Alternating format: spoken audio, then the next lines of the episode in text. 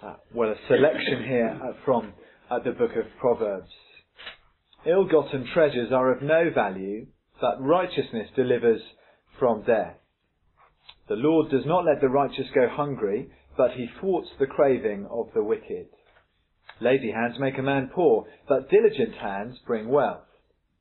He who gathers crops in summer is a wise son, but he who sleeps during harvest is a disgraceful son. Dishonest money dwindles away, but he who gathers money little by little makes it grow. All hard work brings a profit, but mere talk leads only to poverty.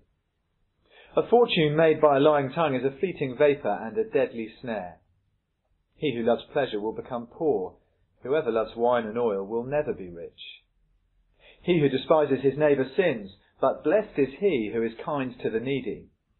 He who oppresses the poor shows contempt for their Maker, but whoever is kind to the needy honours God. He who is kind to the poor lends to the Lord, and he will reward him for what he has done. A generous man will himself be blessed, for he shares his food with the poor. Honour the Lord with your wealth, with the first fruits of all your crops. Then your barns will be filled to overflowing, and your vats will brim over with new wine. One man gives freely, yet gains even more. Another withholds unduly, but comes to poverty. He who gives to the poor will lack nothing, but he who closes his eyes to them receives many curses. This morning, then, we rejoin the book of Proverbs. If you hear back in January, February, we spent a couple of months looking at chapters 1 to 9, the uh, poems which introduce and frame the book. But uh, this morning we start thinking of the book topically, because we're into chapters 10 to 22, perhaps the more famous part of the book, the pithy one liners, the aphorisms, 375 one sentence nuggets of wisdom. And surprisingly, about 30% of that material, the one sentence Proverbs, chapters 10 to 22, deals with wealth and poverty. That's a lot.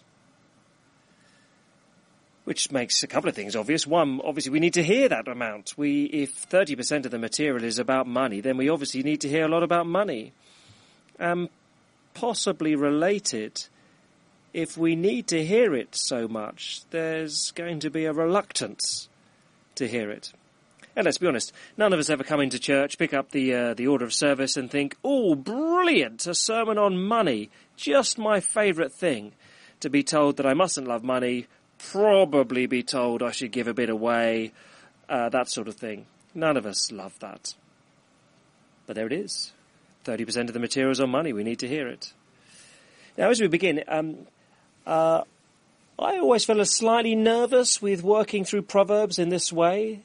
Uh, not all the material is gathered in one chapter, as you'd have gathered from the reading, and there are dangers in that.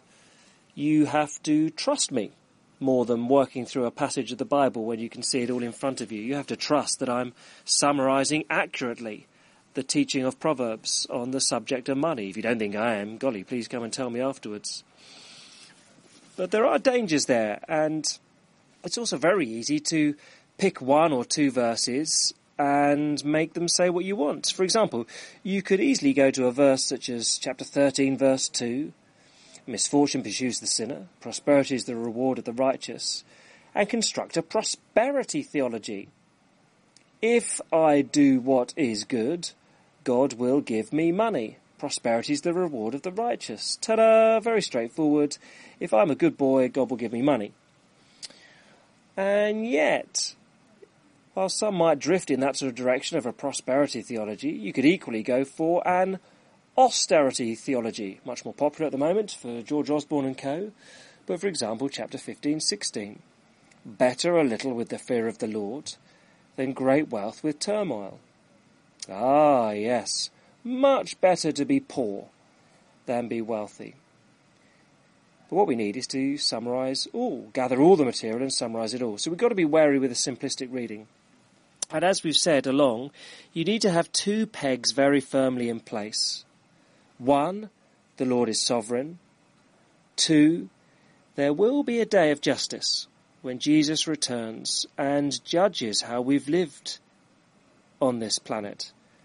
And without those two, the Lord is sovereign and there'll be a day of justice, it's going to be almost impossible to live a life of wisdom in regard to money. So let me just give one example of that at the beginning there. Uh, chapter 10 and verses 2 and 3. We read them again. Ill-gotten treasures are of no value. Righteousness delivers from death. Okay. Verse 3. The Lord does not let the righteous go hungry, but he thwarts the craving of the wicked. Now what do you do with chapter 10 verse 3 if you're a Christian starving in Zimbabwe? I read this recently. It was an interview that the finance minister gave, uh, finance minister of Zimbabwe gave to the Cape Times of South Africa.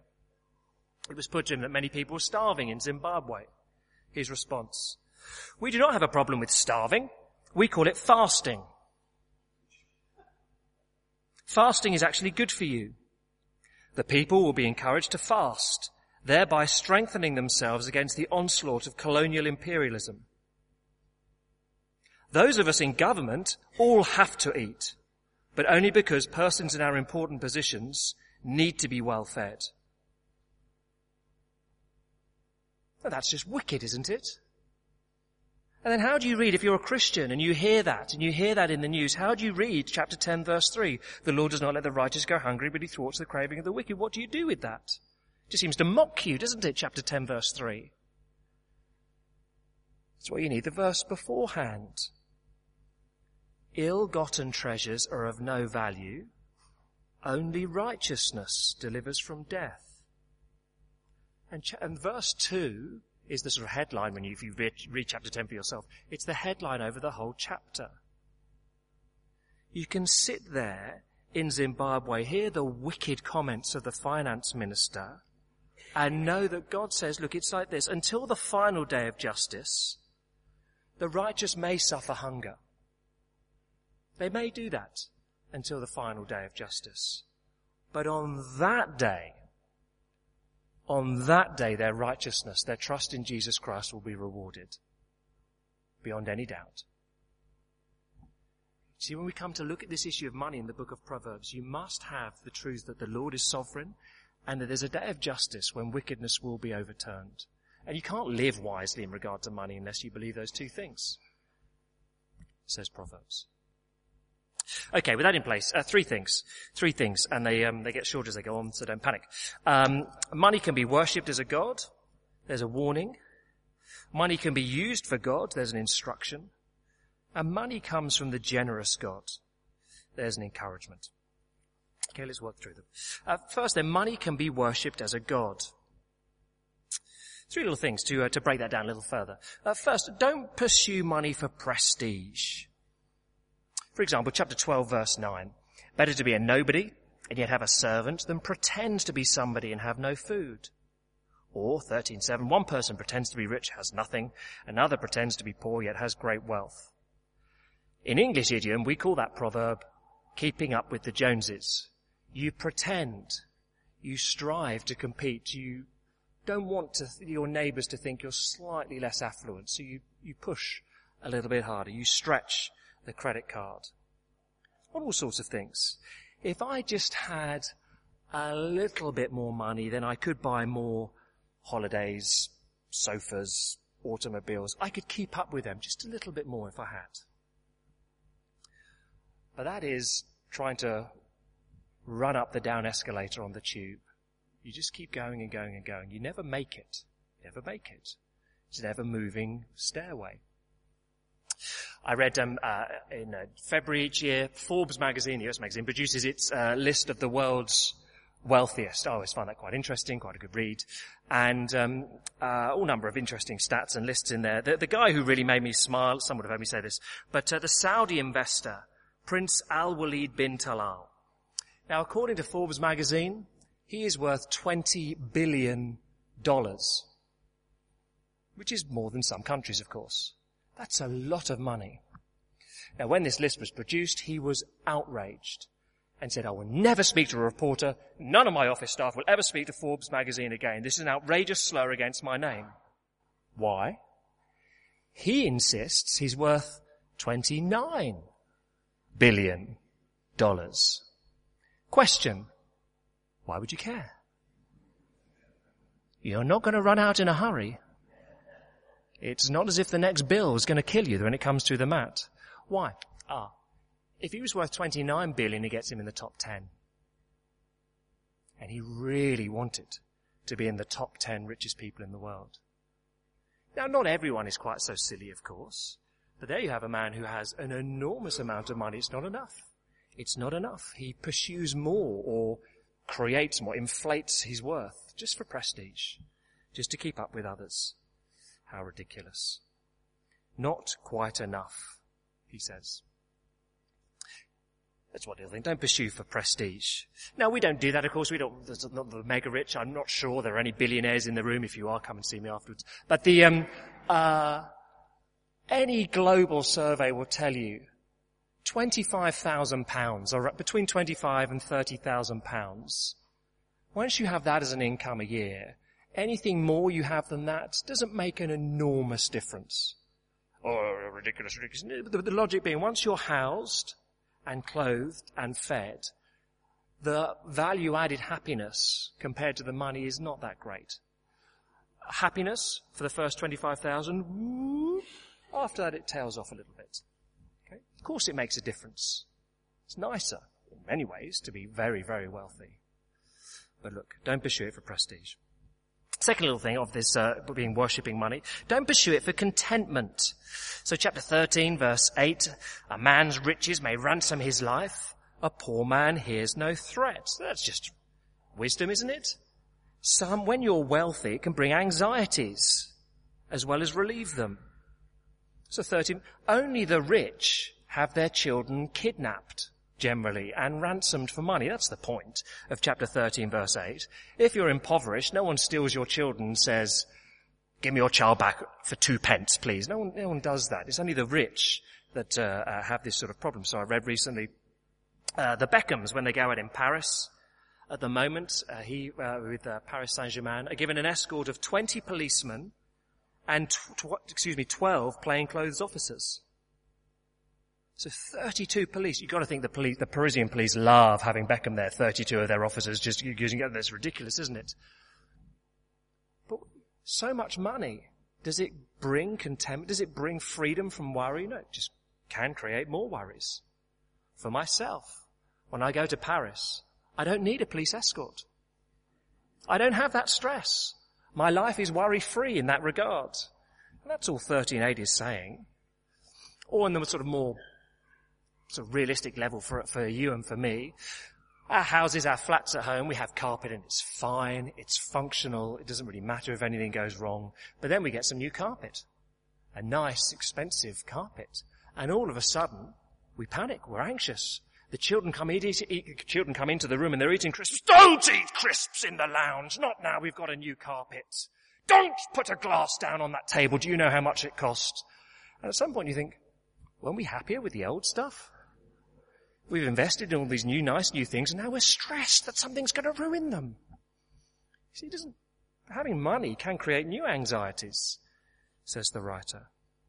Now, I've only just put a couple down there, but um, there are many, many better than Proverbs. So, uh, chapter 15, verses 16 and 17, good examples. 15, 17, I guess is an obvious one. Better a meal of vegetables where there is love than a fattened calf with hatred.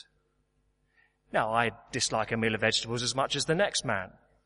We have some from South Africa here, even, even, know, you know well what I'm talking about. But, um, it's an obvious point, isn't it? You have a wonderful meal in front of you, but everyone hates one another. Well, that's terrible. Yeah, that's obvious. 15, 16, a bit more subtle, I guess. Better a little with fear of the Lord than great wealth with turmoil. Now that's fairly central to the whole of what the book teaches. It is better to know the Lord and be poor than be wealthy and anxious. Dear Prince Al-Walid bin Talal is angry despite his money. And there is a limit to what money can achieve. So as one writer put it, money can build a house, but not a home. It can put food on the table, but not fellowship around it. Money can give a woman fur and jewelry, but not the love she really wants. Wisdom. Wisdom gives both material well-being and spiritual life. We know that, don't we? money is very useful. But there are many things that are better than and more important than it. I enjoyed reading, uh, it's a few years ago now, the, uh, the Australian writer Tony Payne did a little thought experiment uh, one day and said, imagine, imagine, imagine, Rupert Murdoch is genuinely converted and becomes a Christian and decides that every one of his broadcasting networks is only going to put out genuine Christian content. So now on Sky, there's a radical reshifting of the, uh, the schedules.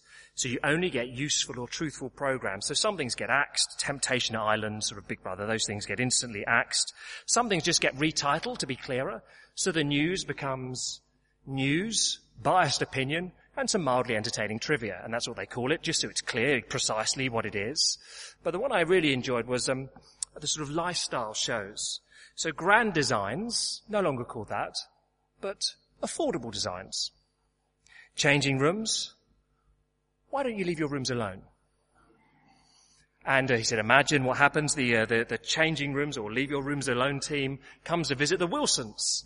And uh, the Wilsons say, well, we've got one or two ideas. What would you suggest we do with our home? And the team looks around and say, well, this house has plenty of potential. Yes, there are all sorts of things you could do to build extensions on it and, you know, red velvet on the walls and whatever garish, garish things you might want to do. However, having assessed this house, we've decided it's warm, it's dry, it's comfortable. So we're encouraging the Wilson family to leave it just as it is and save themselves all amount of stress of building work and the financial burden of doing it. And the program's over in three minutes. It probably wouldn't have a great viewing figures, let's be honest.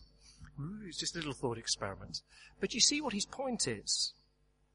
So much of the stuff we watch and read is saying, well, you just need a bit more. You just need a new room, a new carpet, a new car. On average, I'm sure we don't, I'm sure we bring this to average down, but by, on average, a UK the average TV viewer in the UK watches 47 adverts a day. Golly. That's extraordinary, isn't it? And not all, of course, but many, what they're doing is just chiseling away at contentment and saying, you've got to have this new thing. You've got to have this smell. You've got to have this color in your life. And just chiseling away, saying, you need more. You need more. Obvious point. So don't pursue for prestige, money. Don't pursue it for contentment. It doesn't do that. And last little thing, don't pursue for safety. Chapter 18 verse 10 and 11. 18 verse 10, this is how it's meant to work. The name of the Lord is a fortified tower. The righteous run to it and are safe. That's what's meant to happen. 18 11 is what often happens. The wealth of the rich is their fortified city.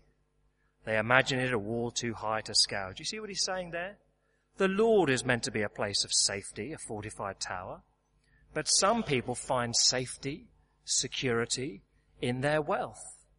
They imagine it protects them. No one can invade them. Now, of course, that is partially true in that money can insulate you against a lot. There is real wisdom in having insurance in case your house burns down, in case your car breaks down, in case your health breaks down. Insurance can insulate you. So these eventualities are much less severe than they could be. Money helps, of course it does. Can't be naive on that, but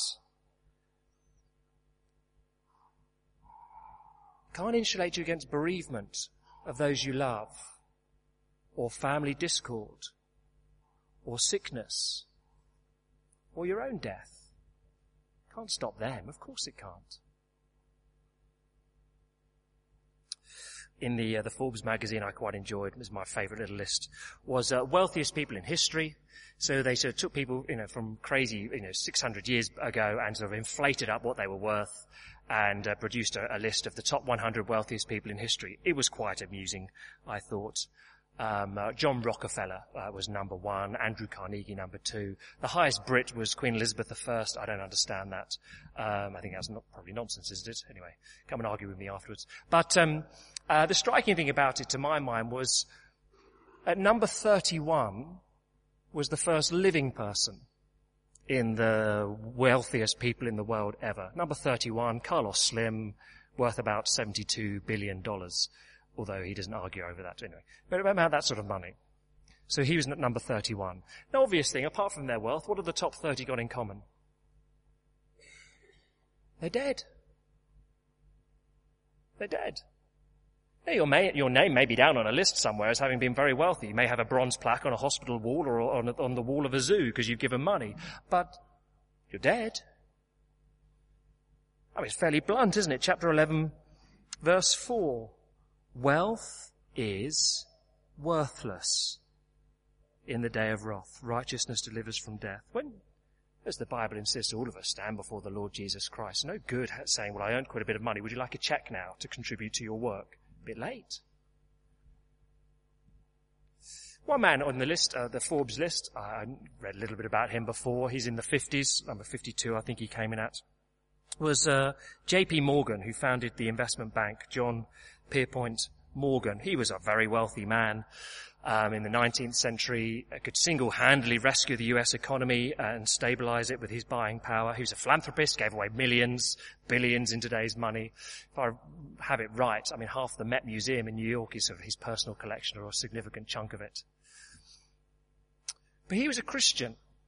So uh, here is his will and the first sentence of his will. I commit my soul into the hands of my Saviour in full confidence that having received it and washed it by his most precious blood, he will present it faultless before the throne of my heavenly Father. Because at that point the kid's saying, okay, how much do we get? I mean, you, you would, wouldn't you? If you're in the room and the will's being read out, you're kind of thinking, what do I get? What do I get? Goes on. To my children, I entreat them to maintain and defend at all hazard at any cost of personal sacrifice, even their lives, the blessed doctrine of complete atonement for sin through the blood of Jesus Christ, once offered and that alone. So before we talk about money, can we just get what's very important? I made a lot of money. Who cares? Kids? I don't know what age they were. My children? Trust in Jesus Christ? Defend in the doctrine of Jesus Christ? Because do you know what? On the day of wrath, it's the only thing that matters. And people need to know that. Money, very useful in this life. I've done quite a lot of good with it, the money I've given away. Doesn't save anyone. Quite blunt. So do you see what the, the, the, book of Proverbs is saying? Money, very useful thing. It can, just here's the warning, it can be worshipped as a god. People think it'll give them prestige, contentment, safety. It will not. It will not. Don't do that. Let's pick up pace with the other two then. Uh, money can be worshipped as a god. Second thing, money can be used for God, which is a positive thing. Money can be used for God. Two little things. Um, the first is obvious, and yet actually the book of Proverbs says more about this than anything else in regard to money. Work hard. That's the most common thing it actually says about money. Work hard. So uh, chapter 10 verses 4 and 5, lazy hands make a man poor, diligent hands bring wealth. That makes sense to us, doesn't it? Or chapter 10 verse 5, he who gathers crops in summer is wise son. He who sleeps during harvest is a disgraceful son. That's not particularly brilliant as insights, are they? Uh, crops should be harvested in the summer. Good. Um, the, the point here is, God has made a material world, and there is nothing wrong with enjoying it. And so when it comes to money, creating a product, or taking a product, adding value to it, selling it on, those are very good things. That is making good use of God's world. Those are noble tasks. So enjoy them. Enjoy the work. Enjoy what you do with money in that sense. Work hard and produce money. It's good. I mean, chapter 13 verse 11, that's an interesting little observation. Dishonest money dwindles away, but he who gathers money little by little makes it grow. Be patient, he's saying. Be wary of get rich quick schemes. Have a little sense of delayed gratification. Slowly, slowly. My father used to say to my great annoyance, you take care of the pennies and the pounds will take care of themselves. I always used to say, well, because there aren't any pounds, I've only got pennies. But I kind of knew what he was saying. Just look after the small. It gradually accumulates. People don't like that anymore. Uh, I read one insurance industry report from uh, 2012 Apparently there are 2,670 bogus claims a week. Just short of 3,000 bogus insurance claims a week. About a billion pounds worth of bogus claims a year. That's up 7% on 2011. Because people want to get money quick. It's quite common. Do you want to know some of the funny ones? I quite enjoyed these. Um, A seagull stole my watch, really. Uh, the flat screen TV that I just bought smashed glass all over the floor. Response, dear madam, it had no glass. We've looked online. uh, my favourite, my car was legally parked as it backed into the other vehicle. Think about it. My car was, anyway, on they go. Rather, chapter 13 and 11 says patience, diligence, prudence. It's not anti-entrepreneurial at all. It's just saying just keep working hard. Okay, my father taught me lots of this. Uh, I remember vividly, I don't know how old I was, 11 or something. There was no pocket money in our household. You had to earn everything. He said, do you, do you want to paint that fence, creosote that fence in the garden, both sides, and uh, I'll give you six pounds if you creosote the fence. Great. You know, so a few hours of, cre- two coats, fine. Two hours of creosoting uh, uh, the fence in the garden. I did. Yeah, you've done a good job. Well done, son. Here's five pounds. But dad, you said six. Yes. But I've taken a pound for materials. My brush, my creosote. That's mean. I, I, thought, actually, at the time, of course, I was devastated and thought he was the worst father in the world ever. And now I look back and think, that's quite wise. You just learn to work. Slowly, slowly, you accumulate. And that's what the writer's saying. Do work hard. That's a good thing. But then do give generously. That would be the second most common thing the book of Proverbs says about money. Give generously. There's a clear expectation that those who have plenty should give plenty, recognizing that the money they've got is from the Lord.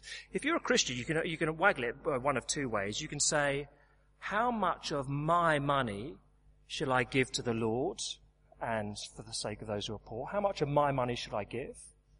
Or you can say, how much of the Lord's money do I need to keep for myself? Slightly different ways of thinking about things.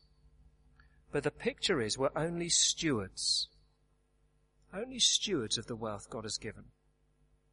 So there's strong things to say. Chapter 14 verse 31. He who oppresses the poor shows contempt for their maker. Whoever is kind to the needy honors God. Wow. Every human being is made in the image of God, says the book of, says the Bible, and the Proverbs is picking up on that.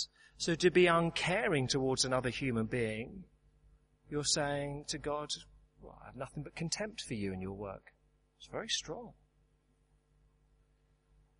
Chapter 19 verse 17. That's a striking idea. He who is kind to the poor lends to the Lord and he'll reward him for what he's done. There's a sense in the picture there is that the Lord takes on the loans of the poor. He stands with them. The Lord is, it's right to put it this way, he sides with the marginalized. He is the father to the fatherless, the widow and the alien. That's how he describes himself. God has made us stewards of his wealth in order that we might be generous with it. Uh, John Wesley is well known for being incredibly frugal with his money, but I reread some of his stuff on money uh, the other week. I thought this is, he put this very well. This quote from John Wesley. Wealth is an excellent gift of God, answering the noblest ends. In the hands of his children, it is food for the hungry, drink for the thirsty, clothing for the naked. It gives the traveler and the stranger where to lay his head. By it we may supply the place of a husband to the widow and of a father to the fatherless. We may be a defense for the oppressed, a means of health to the sick, of ease to them that are in pain. It may, money that is, it may be as eyes to the blind, as feet to the lame, yea, it can lift from the gates of death. See what he's saying? Money can do extraordinarily good things if you use it wisely. There's nothing, there's not talking about, and the Bible here is not talking about taxation policy and distribution, and it's not talking about any of that. It's talking about relational, how you care for those you know, people you meet, primarily. But the observation would be that you can do great good. So do give generously says the book of Proverbs. There's a sort of instruction. So there's a warning, there's an instruction. Last thing, uh, here's the encouragement. Money comes from the generous God. Chapter 3 verse 9 and 10. Honor the Lord with your wealth, with the first fruits of your crops. Then your barns will be filled to overflowing. Your vats will brim over with new wine. Or chapter 11 verse 24. One man gives freely, yet gains even more. Another withholds unduly, but comes to poverty Sorry, that one's out of sync. It's the penultimate one, 1124. In both of those, essentially what's being said is, you can't outgive God. He is an inexhaustible source of wealth and riches. Now we need to remember the reality we said at the beginning. There's no guarantee that the righteous are wealthy, but the Lord is generous to those who are generous to others. Not necessarily in this life. We need to be very clear on that. If you want a reward, do expect one in glory. But he knows, he sees. This picture of 1124, it's a nice picture, I think. Um, uh, one man gives freely. It literally scatters freely. Now, not so good in the age of um, uh, industrialization, but in old times, of course, if you're sowing seed, you just chuck it. You just, you know, you just chuck it out as, as liberally. You don't sort of very carefully, punctiliously put seeds in a, in, in a row like that. You just chuck it, chuck it, chuck it.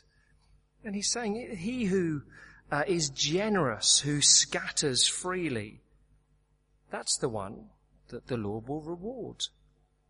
Striking, isn't it? One man gives freely, yet gains even more. Another withholds unduly, but comes to poverty. What's an easy question to ask? Okay, I don't like poverty. How much am I meant to give in order to avoid poverty? How much? Give me a number. No, The Bible never does that. Particularly when you get to the New Testament, just give generously. Give sacrificially to those in need. The Lord has an inexhaustible bank account. There can never be a run on the bank of God. There's just too much there. It never runs out. Uh, when I was younger, the wealthiest people I knew were Joel and Carol Perkins. They were friends of my mother and father. Uh, they went dancing together. But they had a, a big house on the expensive road uh, in the town where we lived. It was massive. And um, the, the reason I knew that Joel and Carol were very wealthy as a seven-year-old was that they, in their kitchen, they had a fridge and a freezer and a fridge just full of fizzy drinks and nothing else. And to me as a sort of seven or eight year old who was only allowed to have a fizzy drink at the weekend, that meant you were unbelievably wealthy. A fridge full of nothing else but cans of Pepsi. Amazing. And uh, when I went to their house, they'd say, help yourself. wow. I was only allowed fizzy drinks at the weekend. Help yourself. And so I did. I did. Now, of course, there is a limit. So you have a drink and you have another drink, and you have another drink, and there comes a point where you just turn into one big hiccup after you have all these things. But to my mind, they were so wealthy, they had an inexhaustible supply. There was no way I was going to drain that fridge of about a hundred tins of Pepsi or whatever was in there. No way. Couldn't even get close. What's being said here is the Lord has an inexhaustible supply. You can't outgive Him. Of course, you'll only be generous if you know that He's sovereign and you know that he'll, he'll reward on the day of justice or penalize those who are wicked or mean. But he is very generous. You cannot outgive him. Or as Paul puts it, wonderfully succinctly in uh, the New Testament in 2 Corinthians 8, you know the grace of our Lord Jesus Christ, that though he was rich, yet for your sakes he became poor, so that you through his poverty might become rich. And one says he's the model. He gave himself. He scattered generously for the sake of others, for the sake of people like you and me, so we can trust in him. And he is the way we can stand righteous before the Lord on that final day. So look, J.P. Morgan, he's a man who got that. I am absolutely loaded, he could say. But you know what? The most important thing is that you trust in the death of Jesus Christ upon the cross. That's the most important thing. That'll give you contentment. It'll give you security. And once you've done that, and once you trust in God as a generous provider for you, be generous. Don't treat money as a little God. Trust the true and living God and be generous with what you have. Let's pray together. Our Father, you know well that uh, money is so very appealing to us because we can't be naive. We can do so much more in this life if we have money for good or for our own selfish gain. Father, we can fool ourselves and think we're generous when we perhaps just pass on to our children and nothing else. And that's, and that's a good thing. Of course, that's a wonderful, kind and good thing. But Father, will we be generous in the way that you describe it? helping those who are in need, those that we know. And Father, we recognize that we'll not do this unless we know that you're a God who is sovereign over this world, who sees what we do, and trust that one day we will be rewarded for how we use the resources you've given us. Would we trust in Jesus Christ for our own salvation and then follow his pattern afterwards of being generous with what we have? We ask in his name.